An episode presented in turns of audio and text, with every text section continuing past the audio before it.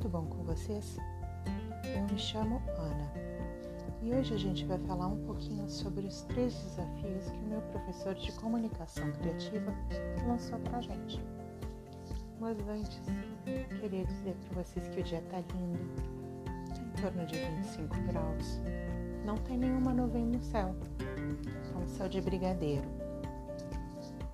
Mas o triste é que essa seria a minha expectativa, mas a realidade está bem diferente.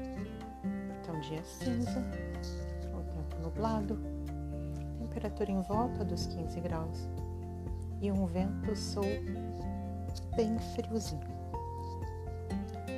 Mas então, vamos lá, vamos falar sobre os desafios do Cristiano. Foram 3 desafios, como eu tinha dito anteriormente. O primeiro é fazer alguma coisa que nunca fez.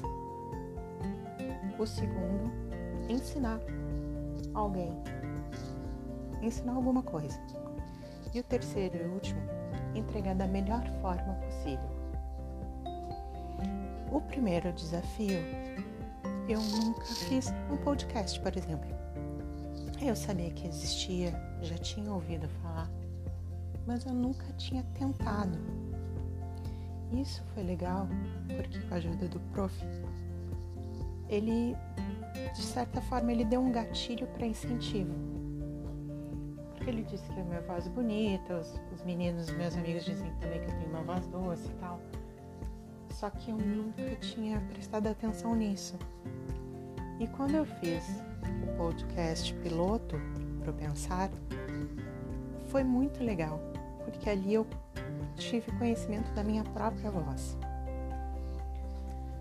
porque até então eu não conhecia, eu ignorava ela. O segundo é ensinar.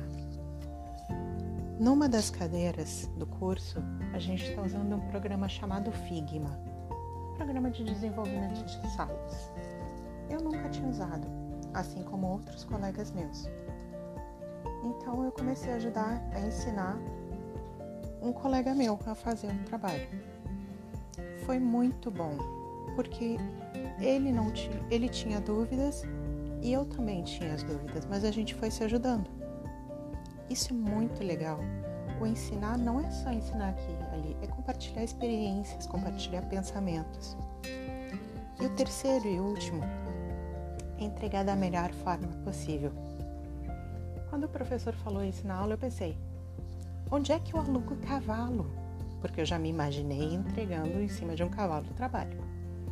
Depois eu, não, é muito loucura. Eu vou me vestir de freira. Mas aí eu lembrei que o Carmelo, que é aqui do lado, o Carmelo, para quem não sabe, é um convento. Eles não vão emprestar roupa de freira. E aluguel também, roupa de freira, não vou encontrar tão cedo. Vídeo pro YouTube. Tá. É legal, mas muitos dos meus colegas já fizeram.